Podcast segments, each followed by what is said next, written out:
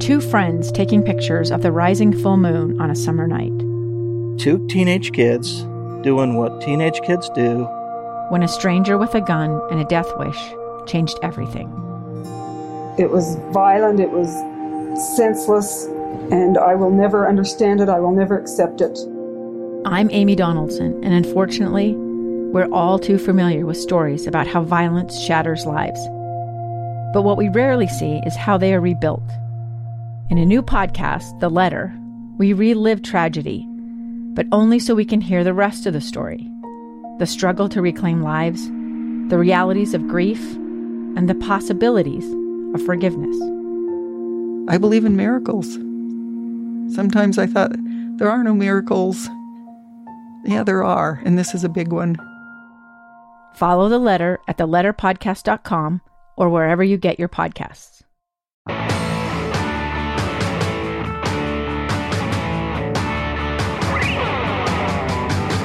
Hey, welcome to Project Recovery, a podcast about addiction. More importantly, it's about recovery, and it's brought to you by our friends at knowyourscript.org. Dr. Matt, what's your favorite thing about Know Your Script? I the ease convenience of it because I'm always in a hurry to do stuff, and so if if I have to search for things, it's a real hassle. And you can go right to their website, and it's so easy to navigate. And uh, I think it helps people feel prepared for their doctor's visits because you know I work with people with anxiety, Right. and going to the doctor for anything is a big source of anxiety for people, especially if they're in recovery or thinking about recovery. They're worried about opiates and painkillers. It's a great place to just quickly go get a little, you know, navigation about what to say, and then you're prepared. Helps you become an advocate for your own health. Absolutely. Uh, we love them. They're a wealth of knowledge. Go check them out. Knowyourscript.org. I'm Casey Scott. That's Dr. Matt Woolley. Now, you know, the first part of the show, we kind of uh, bring something to the table where we talk about. Right. You sat down. I said, Dr. Matt, what do you have? And you said, Nothing. And well, I have a headache. You have a headache. Yeah. And so I But said, I'm not "Well, sure anybody wants to I think I've got something. Uh, Yeah. I was thinking about it this morning, uh, and I was getting my news, surfing the Facebook. Yeah, where the hard news is. Yeah, Right. and The so- direct source. But I, I try to read every message that's sent in to us, every comment. I, I try to read it, acknowledge it, I know. send you a heart, something to go, hey, look, because I appreciate you doing so. Right. But one thing I notice is a trend, and uh, people will send messages and go, "Hey, will you talk to my son? He has a problem with alcohol. Hey, I'd love it if you would talk to my husband. He has a problem with meth, or you know, whatever it is, whatever their drug of choice is. They always say they have a problem with that. Well, surprise, I have a problem with that because the problems are their problems, and their drugs are their answers to their problems. Does that make sense? Yeah, they're maladaptive answers, but yeah, I know what you're saying. So what it is is that uh, when we've had people sit down, like our, our guest today, Jordan Jordan Birmingham, and we're going to talk to him in just a second. They'll sit there and they'll talk about their drug problem. But when we dissect the story and we hear it in its entirety, a lot of things come to light, and you go, "Oh no, there was problems before." And if you want to be on the road to recovery, you sometimes have to go back and address those problems that you were trying to numb, run from, or hide. No, I wouldn't say sometimes. I would say always. In fact, I would say this is what's behind most relapses is mm-hmm. a person can get sober for a period of time technically, but they're not taking it the next step, which is to find out what was what's um, amiss in my life. What do I need to address and change? What are the problems? Because you're absolutely right. Life is hard. We all have problems, and unfortunately, some people end up using uh, a substance to numb out from that drug, and and that you know that started the whole ball rolling. But if you don't go back and fix the things, and your sobriety is pretty tough to maintain. I remember two years ago when I sat down in this chair and I said, you know, uh, I surprise every addict says they're different, but I was like, you know, I didn't really get into my addiction because of a trauma. I didn't do that. I mean, it was just one of those things that became a coping mechanism and became a problem. I didn't get out of it. But after three years in recovery, I can look back and say, no, there were certain things that I felt inadequate. Uh, I was overcompensating. I, there was a lot of things that in my life that I was using alcohol to help me or numb me or give me the courage, whatever it is. But I mean, yeah, I have problems. I think that's the more common way people get into a substance abuse or alcohol problem is because uh, it, I mean sometimes there's you know a specific life event that creates trauma or a series of life events that are very traumatic and that kind of kicks off a substance abuse problem. But more often than not, it's it's a compensation for things like anxiety, inferiority, stress management, uh, insecurities, and that becomes a life pattern. And I think that was your situation. It, it, it was 100%, but I was thinking about it this morning on the drive down. And uh, yeah, I mean, that's what I was doing. And then the alcohol becomes a problem because that's the only way you cope. Right. Uh, as you know, if something hard comes, you know are going to fix that? Two beers. What's going to fix that? Two tall boys. Or anytime you go to try to do anything, you have to have a drink before you go. I talk to people all the time that when we're working on anxiety stuff, they're like, well, I, I need to have a few drinks before I go do that exposure therapy, Dr. Matt. And I usually say, no, to dial it back. We need to learn to do this without the alcohol because you're just masking the anxiety, which eventually gets out of control. One of the biggest lies I ever told myself: uh, alcohol made me funnier.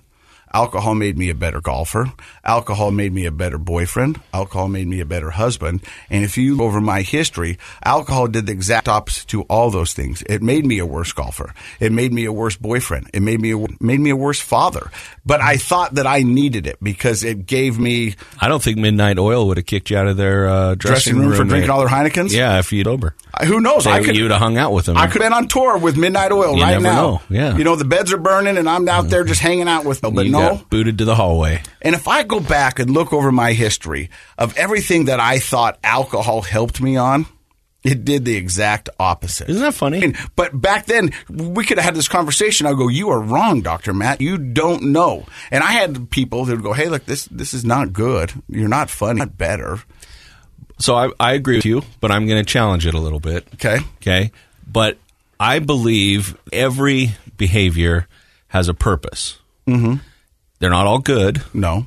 but what were you getting? So one thing to ask yourself, if you're listening and you have a bad behavior that you don't, you don't like, you know, it's problematic, uh, you ought to ask yourself, but what am I getting out of it? Don't judge it. Don't be judgmental. Just ask yourself, what am I getting out of this? So answer that question. I agree with everything you said this morning, but what did you give it, good or bad? We, we see it differently now, but at the time, what were you getting out of it? I was getting response. I was getting reaction. I was getting accolades. I mean, there, there, there was a lot of. I hate to say Because it of the alcohol, you think? No, what did the alcohol do? What did you get out of it at drinking? And don't say nothing because that's my point. There's No. something. sometimes it made me not care. Um, I to do crazier, sillier stuff, Yeah. especially early in your career on the morning radio show. Though, like, I think there was an anxiety piece that oh you yeah, were, yeah, yeah. So I called it liquid courage. yeah. There you go. It gave me liquid courage. Yeah. Give me two beers and I'll do anything. You ask me right now, bull, I'd be like, oh, I, I probably would, but you'd have to do a lot more talking me into it. Back then, I'd be like, sure. Yeah. You want to window wash the Wells Fargo building on a rope? Yeah, why not? You want to jump out of an airplane, a perfectly good airplane? Yeah, let's do it. These are all things he's done. By the Yeah, and uh, do you, do you want to get shot with a taser gun? Yeah, okay. I mean, you want to get pepper sprayed? Okie dokie. Let's do it. Yeah. And so it got me the desired result I was looking for and what my profession for. Yeah. But to what extreme? Well, what was the so that that's what it did for you? And again, you notice I'm not saying what good did it do for you. I'm Yeah. just saying what it did for you. Uh, what was the cost, though? My job, my marriage. You've lost some good jobs. Yeah, I've lost some really good jobs, Yeah. and I've got a great job again, and, and I and I love it, and I'm not willing to risk it for alcohol. But yeah, I mean, And it you was, have a great lady again, yes. but you don't want to. Oh, Yeah. So I mean, it, it just it, it's crazy. So when I hear people say my son's got a problem with meth, I do agree your son's got a problem with meth, but your son's on problems that we've got to address. There's still a way. of Sometimes even discover. Yeah. At some point, people don't even really know what there might there might be many deep seated issues. But I still think there's a, a, a population out there that thinks that if somebody just stops meth, the world better, or that, that that's the answer. That that they just got to stop drinking, or they got to stop meth. Well, yeah, I think that's a big part of it. And I agree with that because it's the same in as a psychologist and working with patients, they come in and, and a lot of my anxious patients do uh, smoke a lot or drink a lot of alcohol. And we can't really get to the good stuff, the CBT, the changing neural pathways and reducing real anxiety in your life if we can, if we're still smoking every day. So yes, I agree with that, that it's kind of step one. We have to get that mind clear and get it past that. But more, if we don't you know, uncover what those problems are and start addressing them for real, we're going to end up right back in the same place. I saw this thing on says if we don't change our way of thinking, we're doomed to relive the same experiences. Yeah, I love the fact I'm getting you. Uh, Josh, can we get him like a, A meme calendar? Facebook uh, honorary PhD, like a degree in Facebookology? But that one's good. I'm, it is. I'm, I'm, I'm, you you pull out the best stuff. I only see garbage. You you end up finding the gems on Uh, so Facebook. I just searched for it and I go, that one's good. Yeah, I'm going to remember that one. I'm serious. bust that out on that. I know. And so I think it's very apropos, and I think that you know that's what it's all about. And so we're here to, to open up a conversation and talk to people and share our experiences today. His name is Jordan Birmingham. He's uh, the owner, CEO of Diamond Tree, and uh, you've also got a store. True. Story to tell. I'm ready. Stick around. We'll be right back with more Project Recovery. A gun in the face. Then all of a sudden, they all kind of lined up. They pointed their guns at me. And this is the point where I thought, I'm going to die today. Started two years of horror for an American in Venezuela. They said, You need to give us your phone and get ready because you're coming with us. I'm Becky Bruce, and I spent a year researching and piecing together Josh and Tammy Holt's story about their ordeal in a notorious prison. That's when everything started to turn bad. We had another pound on the door. Boom, boom, boom. And there was the police once again. You can binge all of the episodes of Hope in Darkness on KSLPodcasts.com or wherever you get your podcasts.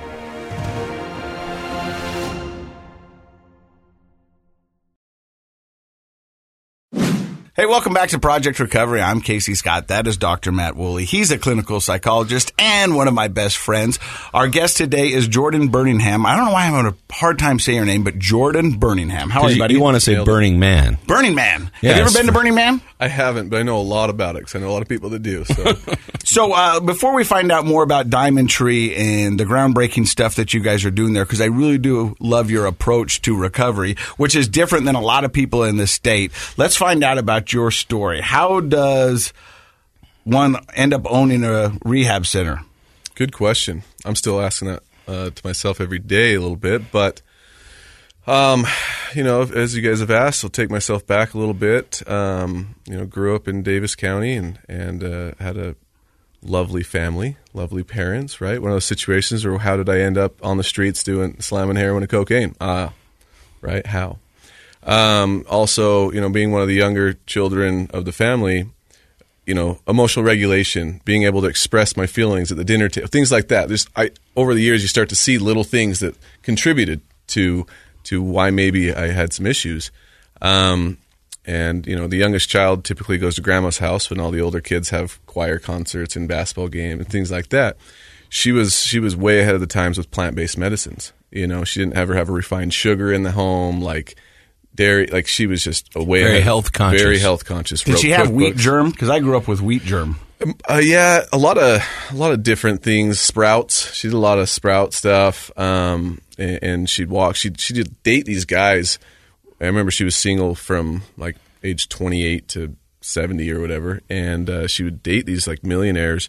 And I always thought it was weird. I thought she was kind of playing the field. Thought good for you, grandma. But looking back, I realized she would date them for months, and they would go and like cure their cancer, their heart, like whatever. And then she'd go to the next guy, right? She'd just feed him healthy meals, take him for walks around the park, across the street up by Mueller Park. And, uh, I just thought that was wild, but she's, she's way ahead of the time. So that's how our plant based medicine, my passion for that started to develop was her health knowledge and writing cookbooks and traveling and doing that. And then But we don't want to hear about that now. We want to hear about you slamming cocaine and heroin on the streets. Yeah. How did you Let's- get to that let's point? get there. Um, so as I was growing up, uh, passion for basketball, like traveled the United States playing basketball, that was my passion, right? I now understand I had a genetic component, right? I had some alcoholism and some things in, in life that created some reward deficiencies um, in my neurotransmitters and a, and a need for more uh, dopamine and, and more of those neurotransmitters. And so I was getting that met through the passion of basketball and some of my adrenaline seeking activities. And um, come come junior senior year of high school, blew out my knee. And you know, so you've got the genetic components. I have some emotional dysregulation and, and ability to manage my, my emotions there. And then you take away a passion that's fulfilling an unmet need, and then I get introduced to the Percocet. right? So prior to that, uh, in your early high school career and junior high, uh, never drank, never did any of that other stuff. I smoked weed, drank alcohol, um, you know, from time to time in a social setting, right, with with friends, and it was more social. Um, but never really felt like that was a. Did you have a history of like adrenaline seeking behavior? Were you the kid that jumped off the roof Yep. with the Superman cape and all Yep. that stuff? Yep, going crawling down crazy tunnels and just whatever, right? As a kid, just adventurous, just extreme. You know, I, I was definitely. And I don't think a lot of people. I, I want I want you to slow down and explain what you mean by uh, reward deficit, um, because I think a lot of people don't understand. You know, oh, that kid just has a lot of energy. But Mm-hmm. explain to the listeners what you mean by that, because it's very interesting and it's a precursor to you know put you at higher risk for substance abuse. Absolutely. And I'm like, so I get the chills, like literally when I talk about it, because it's so important to me that people understand that and start to get prevention stuff like the DNA test that can tell you what reward deficiencies you have and a nutritional recommendation. So with reward deficiency, for example, we know now that trauma is passed down. Have you seen the, the lab mm-hmm. rats at you and all that, right? The father parent rats got exposed to the orange blossom and shocked. And then they had offspring that never got shocked, but they smell orange blossom and they have a fear response. So we know genetically traumas and things are passed down. So you have that component. So people that have like grandparents that have been in wars and through hard stuff, they we adapt, right? The human anatomy is amazing. We adapt to stress. And so some of them had to put together in their brain some more neuroreceptors to probably handle and, and cope with some of those things, right? And then we get passed down that uh, that genome and that genetic code. So now some of us, like, we're actually capable of doing really amazing things. Warrior, adventurous, right? That. But you put you in your cubicle, a desk, and expect them not to like kind of act out, like that's going to be a problem, right? and so that, that's you're reward deficient. You're you're needing more stimulation than the average person. Some people can read a book and be content. Me, not the case. Right, like I, I do want to run and explore and adventure and jump out of airplanes and do things like that to f- suffice that dopamine deficiency. See, I tell my kids to do something every day that scares them, and they go, "Why, Dad?" And I go, "So you know you're alive." You know, but that's but which I when I say it now, I, you know, I used to think I was being a good parent, but that's how I live. You know what I mean? That's what keeps me going. Is I, I You could say s- because you're uh, reward deficient. Yeah, yeah. I mean, I, I I'm just kidding. But no, but that's but Probably. But there's something to that. I mean, I like to do scary things because it lets me know I'm alive.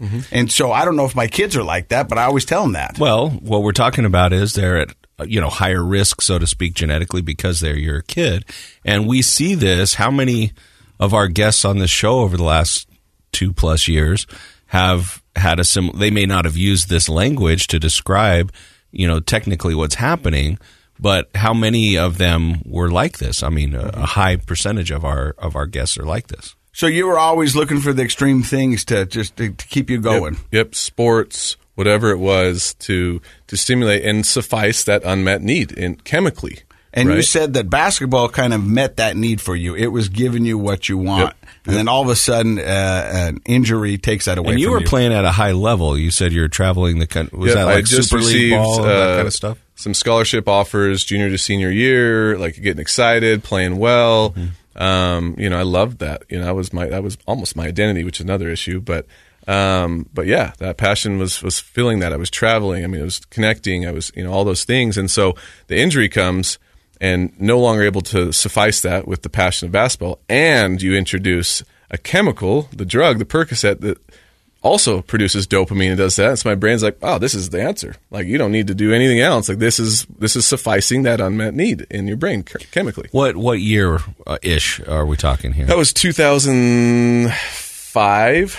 Okay. 2004. So we're still. I'm just thinking about the opioid epidemic and when it really came to a head in the 90s and early 2000s, right? I mean that. Mm-hmm. Yep. So Percocet and other opioid prescriptions were just easy Not to regulated get. very not much and just- regulated well. Yeah. But here's another example of an addict getting introduced into a substance by a prescription. Physician. Yeah, and and very little conversation about right the addictive potential. But obviously, we know that the pharmaceutical companies didn't really explain that super well to the physicians prescribing either. But not enough emphasis on that for sure. But after taking it, you realized that this was going to meet the needs that you were searching for. Yep, neurochemically, yes, for sure. And so you you feel good on it, It suffices that need, and and then you become chemical dependent first, right? The chemical dependency comes first, where you now if you don't take it, you don't feel as good. That's chemical dependency, not addiction yet. Addiction, you know, there's other factors, right? Loss of control, use despite, despite negative consequences, right? That comes later on. That took two more years of now I'm taking more to work to not feel the pain, to numb and emotional numb, and to work harder and to do different things. And then the doctor takes the prescription away. Then what do you do? Because you are chemically dependent and you got to still function and work. So what do you do? So, just so we can get everybody on the same page, you said for about two years you were, you don't feel like you were addicted. It was just your body needed it. Chemically dependent. It's yeah, it's a step before Mm-hmm. becoming. But that's the first time that's ever been uttered on this podcast. I mean, I mean, it's it's crazy. I've never heard it like that. Well, we've talked about it different in different ways, but yeah, I mean, uh, this is a a very specific. I mean, it's a good way to think about how that progresses. Chemical dependency first can happen in five to seven days. You know, most people have it, don't realize when they get off their prescription after a month, they feel a little sick or not. You know, most people don't even notice it's attributed to the medication. But Their then you- body's going through a withdrawal, Right. even though they don't. There's neuroadaptation that happens. There's a tolerance, right? And then you need more and more. And then now you don't want to go without it. So now you're willing to do something like buy it off the streets or do something despite negative consequences. And then loss of control. Right now we're addicted. Now, like, we're in trouble. So, what happened when the doctors took your prescription away? So I still needed to function and work, and you know I employed like 16 of my friends with the landscaping business at the time, and a lot of them, you know, we were partying and all that, and so they'd be so hungover. you the morning. graduated from high school, but without a basketball scholarship or future. Uh-huh. lost all that that I and, worked for. and you went to you. You were entrepreneurial enough at that age. Instead of just playing Mario Kart all the time, you you I did that too, You did yeah. that too. Okay, good. Uh, you you employed a bunch of your friends to do landscaping. Yeah, so I had a little business since I was about 15, and then once I got to 19, partnered and, and we. It's actually Lawn Butler. I don't know if you've seen that around. Yeah. uh, Rudy Rudy brought me on and we, we partnered up and we, we got our first hundred unit complex. We needed a bunch of guys. I had a bunch of friends, but they're hungover in the mornings. Oh, I don't want to go to work, right? So I got to handle all their work and you know, so I needed more of the oxy or whatever to to get through. So I just started buying it on the street, and that's how that started. Then wintertime comes, work slows down. Mm. Can't afford four you know I was oxys a day. Gonna say those are expensive. Very. right? Yeah. what right. about eighty to hundred dollars? Worth more than weight in gold, I think. Like at the They time, like, yeah, yeah, At the time, yeah. yeah. So so then it's like, okay, I have a friend that's like, okay, well, here's here's opium. That's how it was presented to me. Here's opium for ten dollars that has the same effect as a sixty to eighty dollar pill. Mm-hmm. dollars, seventy dollars. Hmm, same effect. This is just a plant, right? It's all Heroin. natural. It's heroin, right? They didn't, they didn't tell me that until I'd done it a couple times. It's like, I'm like, uh, great, I've done heroin now. Eighteen hundreds so- here. Yeah. so um, yeah, that's that's how that progressed to that point. You know, financially, it just made sense. You know, you you you can't afford the other, you can't function without That it. So that happens in every single case because nobody can afford to Keep to keep those pills flowing. So while you're doing this, at any time did your large family or were you married? Did anybody go, "Hey, uh, you know, you might have a problem"? Yeah, yeah, that's funny because when the heroin started, that's when I was like, uh, her- you know, you have to be real stupid not to think twice about like heroin, right? You hear that enough, people are like, that's a bad thing. I wasn't that stupid. I knew like that's not a good thing, but I was in a bad situation. I had to just, you know, cope, and that's how I could cope with it. And and so once that started, I, I reached out. I said I need to start getting some help. Right, I started seeing a doc in Bountiful and getting Suboxone, and that's when I did the Suboxone and some counseling and trying to get off. Suboxone is good for a lot of situations. I'm not bashing it, but it's really, really difficult to get off. And and so once I was on that, I was pretty much stuck. But my family did an intervention because they wanted me to get treatment. Because I stepped for me, anyone I've known with Suboxone, they it lasts three to nine months, maybe before they start going back to another drug because it doesn't have the same effect, doesn't feel as good, kind of makes them nauseous, you know, and so they start going back to their drug. So a lot of them just substitute when they can't get the drug, they'll use Suboxone and they go back to using, you know, and that's what I was doing. So I was still using heroin when I could find it, and I used Suboxone to keep off withdrawals, and I just kept, you know, was a functioning addict basically. Um, and and then at some point, uh, my family knew enough was going on. I told my brother, uh, who was close to me, about how bad it was got, had gotten I started slamming and Slamming, for those who don't know, is syringe. IV, yeah, IV usage, and, and I was doing cocaine, heroin, the speedball back and forth, which is obviously very dangerous. This is the one that killed uh, Chris Farley, John Belushi. A lot of them. Yep. Yep. And so the counselor had done the whole thing with parents about not letting me have a comfortable place to use, which is smart. So I got kicked out and started, you know, lost my job, lost my house. lo- You know, I'm- How how old of a guy were you at this time? I was 19. I was between 19 and 20. So in two years, this just went. Yep. From about 17 to 19 or 18 to 20 is when all that just started going downhill big time. So I'm homeless, slamming, yeah, not a good situation. So uh, I showed up to a counseling session because I was still trying to get work on what I, I need. I wanted to get better, and uh, saw all my family's cars there in the parking lot. I'm like, oh, sh- I know what this is, right? And we're going to find out what that is in just a second. You're listening to Project Recovery right here on KSL.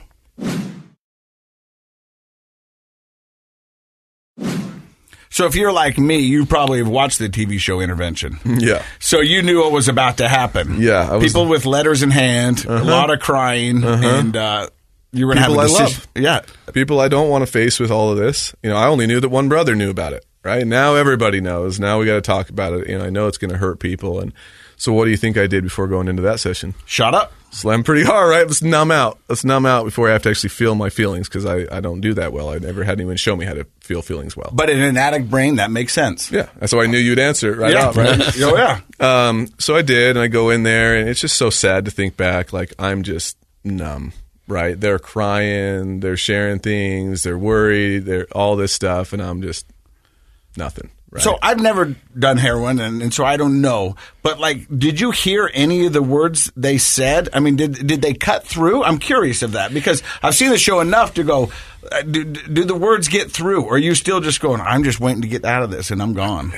kind of a combination. Like thinking back, I, I literally don't remember the conversation. I kind of know what the result was of some of the letters and things, but most words I don't remember any of it. Um, I, I do. I, I- felt enough, and I cared enough about my family to hear them and like consider treatment. And of course, it was going to be on my terms. Like instead of today, like maybe Monday.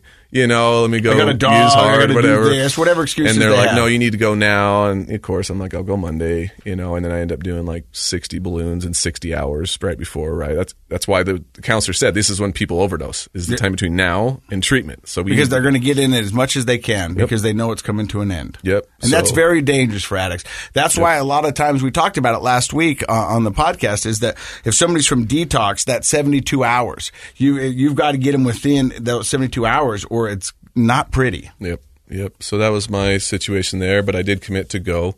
Um, it, what my forcing factor for me, motivating factor was for me was my family said that I couldn't be around the nieces and nephews anymore, right? And so for me, that's what it took for me to be like, like that's a that's a big deal to me. Like I, I love them, I want to be in their life, and so you know, life wasn't great anyways. So I just need that little extra nudge, you know. And so families just need to know that, like, put your boundaries in place, like if they're not willing to keep to and be healthy and be in treatment and, and do the right things, put your boundaries and keep to them. Make those consequences, make it happen. And and it, the less comfortable the individual is in their using life, the more likely they are to change.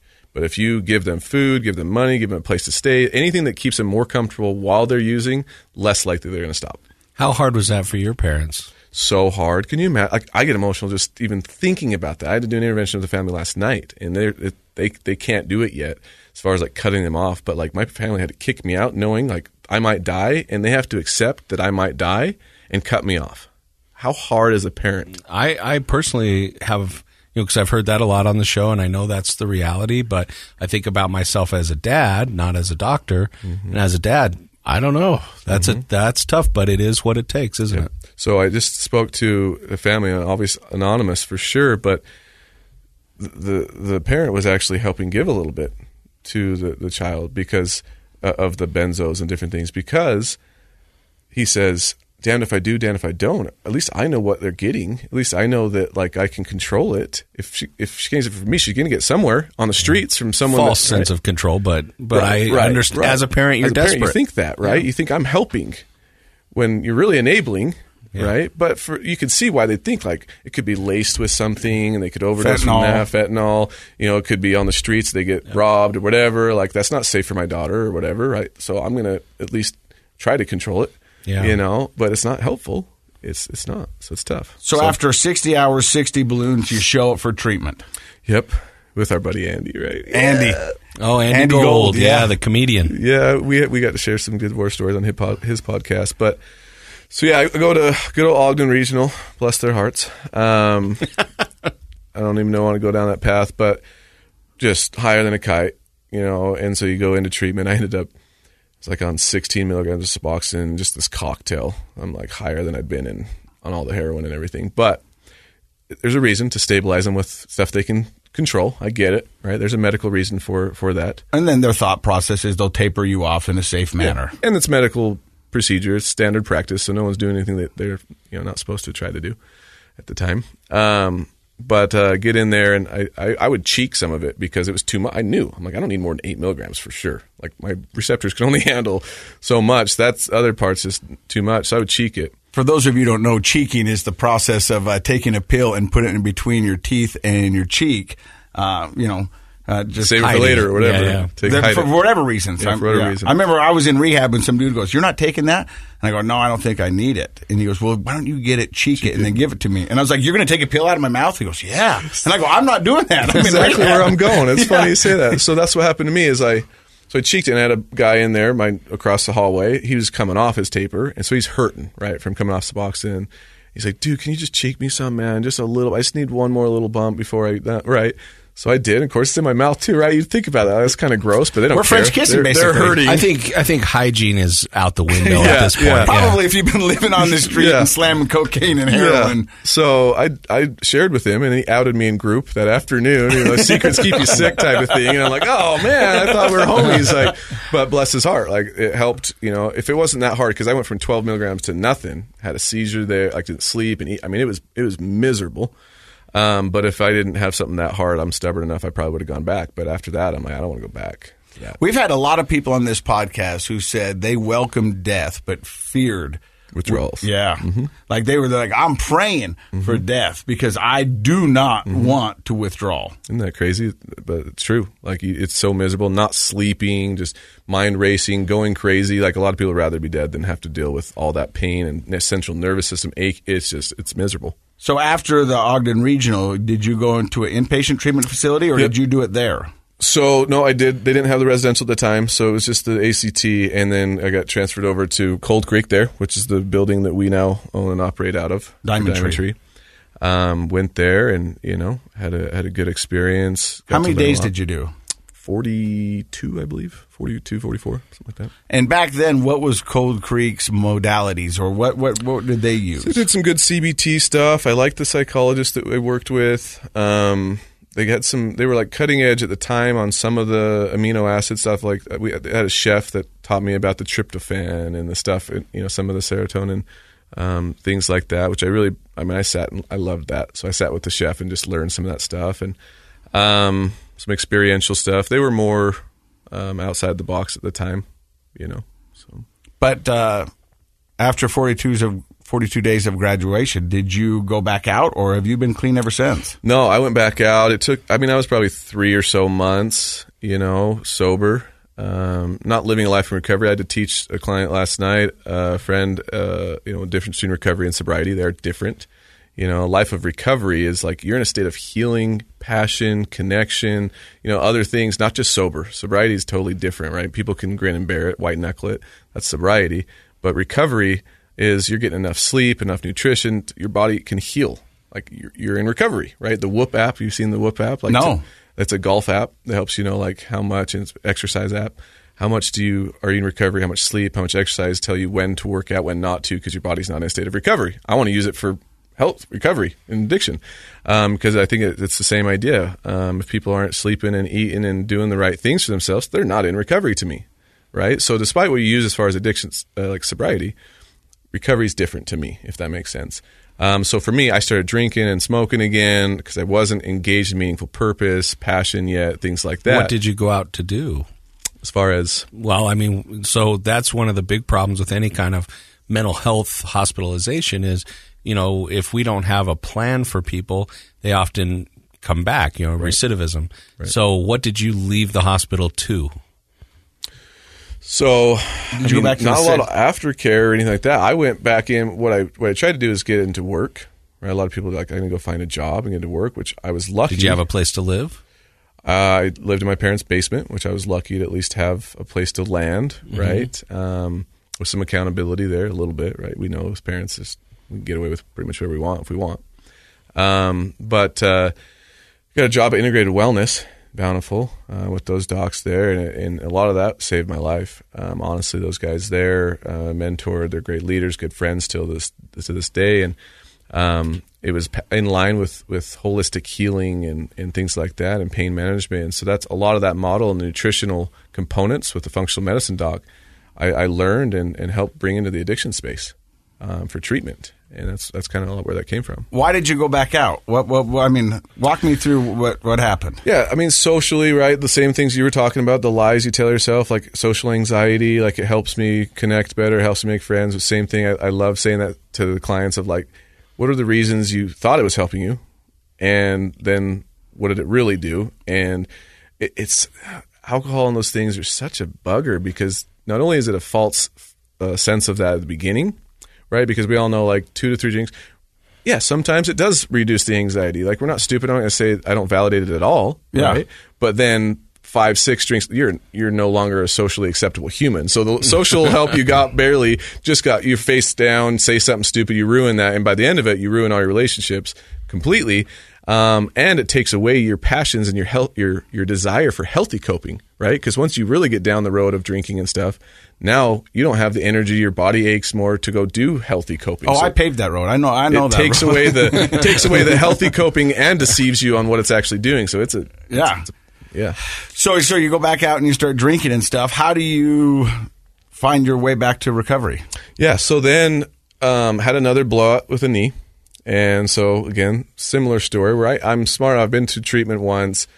A little more cautious with the pain meds, but I start to feel it like two, three weeks in. I'm I'm taking an extra half, right? Taking an extra one. I'm like, oh, right? I got to watch myself. And started using Subutex to try to get off of that. And so I'm like, oh, dang it, like I'm right back into this, right? And then um, it was it was a it was through integrated like managing my pain. Like I had legitimate pain. That's why in my ideal future. So did you, I hate to interrupt, but just base, you know, because of who our sponsor is and what we talk a lot about here, did you ever think to have a conversation with your physician? Like, I'm a recovering addict. Did you Mm-hmm. have that conversation? We did, and I actually am close with Use as Directed up in the Davis County area. I, I actually supposed to meet with them tomorrow. Um, so big into that. Uh, I, I we did, and my mom made sure we did. Right when we go and hey, and By the way, my son's an addict. but yeah, she did. My mom does that. It's And always here's a little deal. embarrassing. You're like, oh, thanks, mom. Here's the hard part, right? Here's the hard part. I ruptured my patella tendon. In about, Yeah. I mean, that was significant. Yeah. Right. Yeah, so, like, yeah. my mom's in there. He can't have pain. Man, I'm like dying in there, right? And the doctor's like, I understand, but like, this is significant, right? Yeah. And, and this is what this stuff is designed for. yeah, yeah. And we do want to manage and have you control it when he gets out. Like, there's things we can still do, but like, he's gonna need it. Like, we're gonna put him under. We're gonna do surgery. This is a significant thing we're doing. We're drilling into the bones. We're doing right. Like, it's a big deal. So yeah, I mean, I, I needed it, right? And so, um, but we did have that conversation. Yes. Okay, good. Well, that's great because to be honest, a lot of people, I don't know what what do you think stops people from having that? I'll tell you right now, it's embarrassment. It's embarrassment, sure. I think Uh, that's There's a, big lot one. of that, and you know they just don't want to have that uncomfortable conversation with their doctor. They should ask your mom to go with them. My mom will go, Yeah, for sure. and she'll tell you stuff you don't didn't even ask. I know it. Your Yeah. mom's very direct. Yeah. Yeah, and it, and it it is what it is. I'm hoping we take away the stigma as much as possible, right? But it's a thing for sure, and and we understand that. But it is important to to share that if you if you care about your recovery or sobriety at all. If Yeah. you don't care and you don't want to have accountability, then of course you're not going to tell your doctor. That's Right. really the only reason. Same with the Vivitrol. Like the only reason not to get Vivitrol is because you have plans to maybe use. That's the only reason I think Yeah. people would say they don't want to get Vivitrol. right? Yeah. So why would you not take that extra help?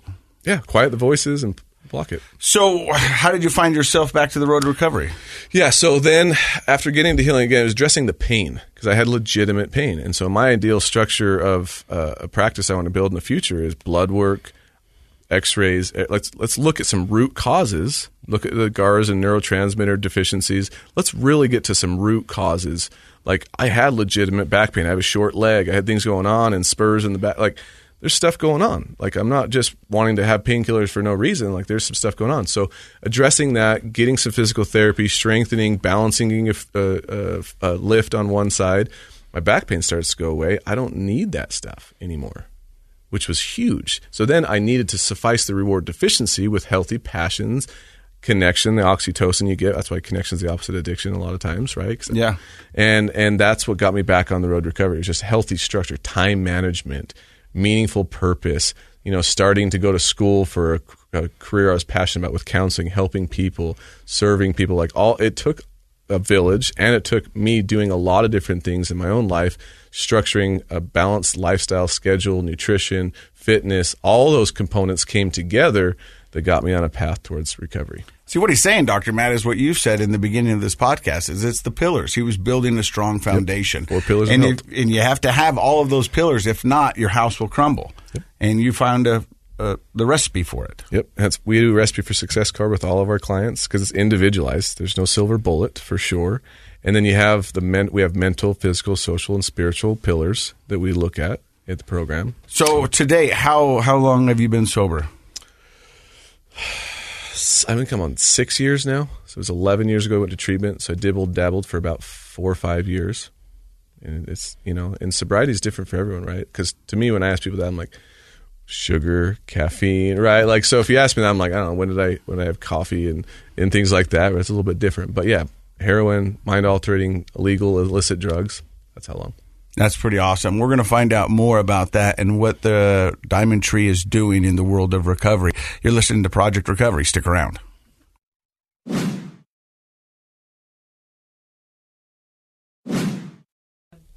Hey, welcome back to Project Recovery. I'm Casey Scott. That is Dr. Matt Woolley. He's a clinical psychologist. Our t- our guest today is a wealth of knowledge. He is the CEO and owner of Diamond Tree. But Diamond Tree is just not an inpatient uh, rehabilitation center. It's also a detox center, an IOP. You guys have a lot there. Tell me a little bit about that.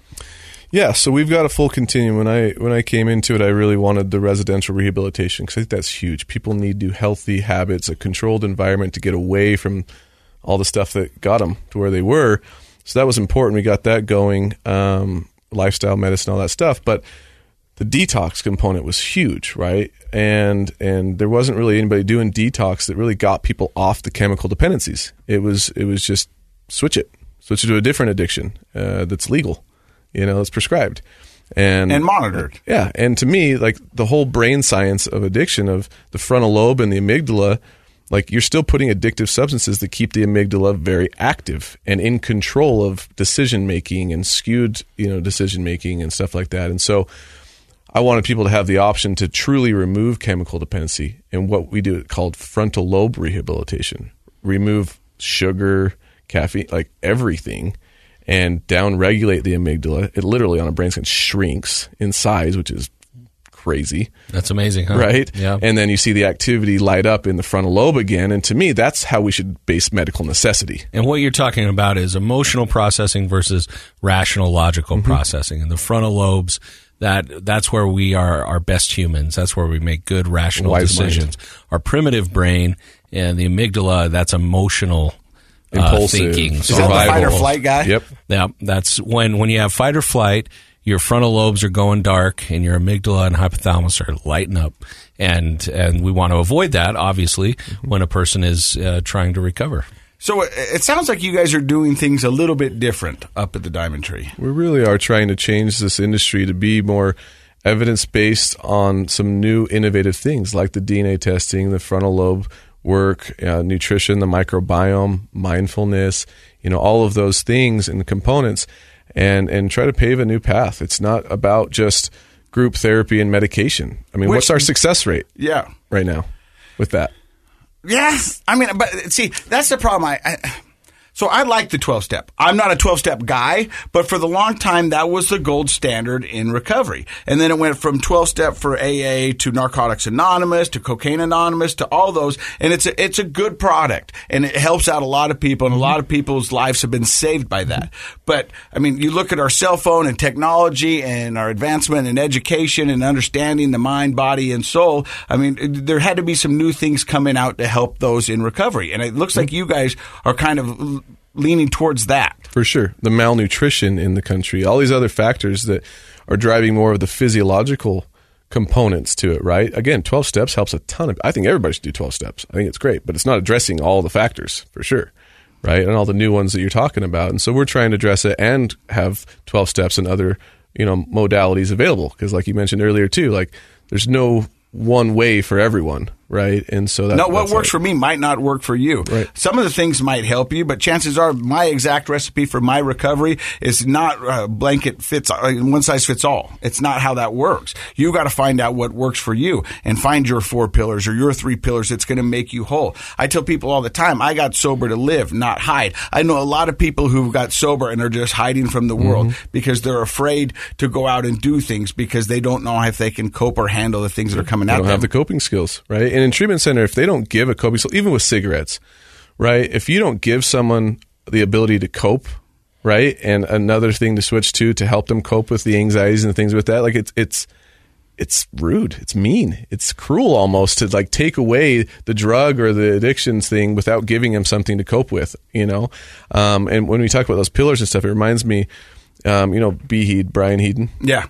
um, good friend of mine, and uh, I had him in one of my groups at, at Diamond Tree. and Just he stopped by as a friend to come visit, and you know he does some wellness recovery plans and stuff. And the same idea where through his experiences and a lot of ours, it's like we have to figure out through trial and error often what works and what doesn't. And so over time, he started to figure out, okay, if I pray daily, if I connect with family daily, after, when I do these things, I'm healthy and in recovery. If I let some of these slip, I slip back, right? And so that's where I developed the recipe for success. It's like, okay, for each individual, we know pretty well now, right? few relapses later that okay when these things are present in my life when i'm going to the gym and i'm eating healthy this way when i connect this many times right you create this mental physical social spiritual i am healthy when i do these things and add some life hill life uh, hacks and some coping skills in there keep that with you give it to people that you love that care about your well-being say keep me accountable if you see i'm slipping ask me if i'm doing these things right i love that that's one of the most beneficial things I think I've ever done for, for the for the program is to help develop that. And It works. sounds like people leave there with an individualized recovery Mm-hmm. program for themselves. yeah, and we talk about it every week in my balance group. It's like, okay, here's some brainstorm. We do a balance brainstorm in all these areas: mental, physical, social. These are things you can do and schedule in your day to day, weekly routines to address and, and and and gives yourself some better mental health skills and mental health and physical skills and social skills and connections and spiritual connection to a higher energy, a higher purpose to serve, right? All those components I found like they're they're needed for our whole self, right? There's a lot of parts to us. Um, and I, I love individualizing. They all try it. Like, don't put meditation on your recipe for success card if that doesn't work for you. Because if you're struggling and you're like uh, meditation, and you you know what I mean, it doesn't work. Make sure you it works for you, right? And we let them practice it in a safe, healing environment. Well, I mean, this is different for everybody, but how long, you know, you're running this program? How how many days or weeks do you feel like people need um, in order to create their? To, I mean, because you have to try meditation, you have to try these different things. Like, how long does a person need before they could confidently create this individual plan? As you know, always individualized. However, there's some pretty common things that we, we shoot for. First of all, Probably like- couldn't do it in a week. Yeah. So our, we define success, which is a big thing. I hope one day someone tells me this industry's figured out how to standardize success rate tracking because it's all over the place. Like we have 90% success rate because they responded to our survey, right? That's not success, right? Ours Survey is did success. they, did they complete the goals they came to treatment with? You know, and then we have another one. Did you stay in sobriety and in recovery for one year, which is tough, but that's the biggest one. So to answer your question, depends on what their goal is. Is it chemical dependency? Do they need to remove a chemical dependency? We can do that between four and 14 days, right? But if they are addicted and they have chronic relapse history and they have behavioral issues and things like that, you're not changing habits and behaviors in less than 30 to 40 days, period. like uh, Yeah. scientifically. You know, it takes time. But for me, it's it's getting the chemical dependency removed in about four to eight days is what we do our detox, and then get the rehabilitation part, which is then developing new habits, lifestyle medicine, nutrition, microbiome, frontal lobe, all that about thirty to forty five days, and then day treatment. Now apply your skills that you've learned. Right. Come back half day, get back in your life a little bit, but still not quite ready for work and full time stuff yet.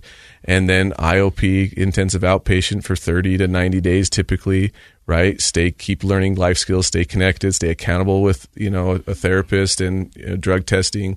And then general outpatient, you know, one to four times a month, coming still, checking in with the group, staying connected, sharing about your new job, sharing about your new passions, meaningful purpose you've created in life, a new family, a new charity, whatever you're doing to, to have some meaning in life that keeps you from going back to using.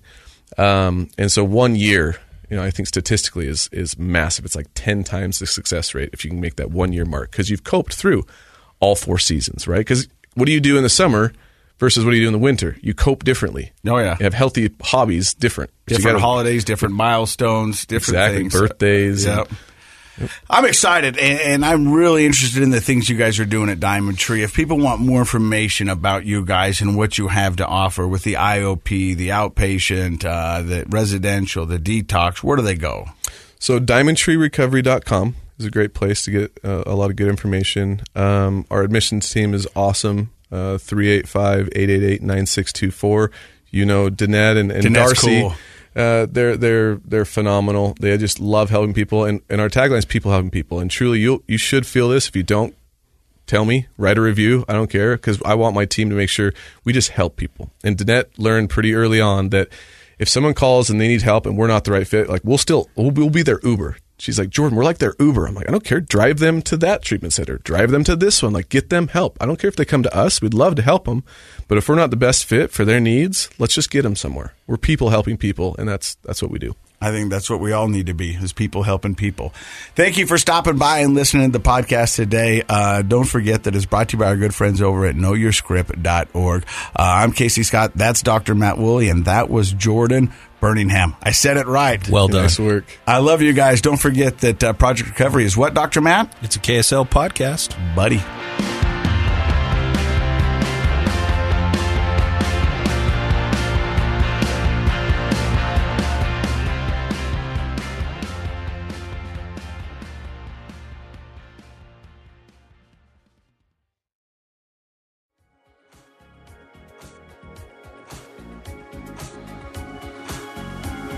The contents of this program are for informational purposes only. The program is not intended to be a substitute for professional medical advice, diagnosis, or treatment. Always seek the advice of your physician, licensed therapist, or other qualified health provider with any questions you may have regarding a medical condition. Never disregard professional medical advice or delay in seeking it because of something you've heard on this program. KSL does not recommend or endorse any specific tests, physicians, products, procedures, opinions, or other information that may be mentioned on the program. Reliance on any information provided on the program is solely at your own risk. I'm Dave Cawley, investigative journalist and host of the podcast Cold. In October of 1985, a woman named Sheree Warren left work at a busy Salt Lake City office. to meet her estranged husband at a downtown auto dealership. She never made it home.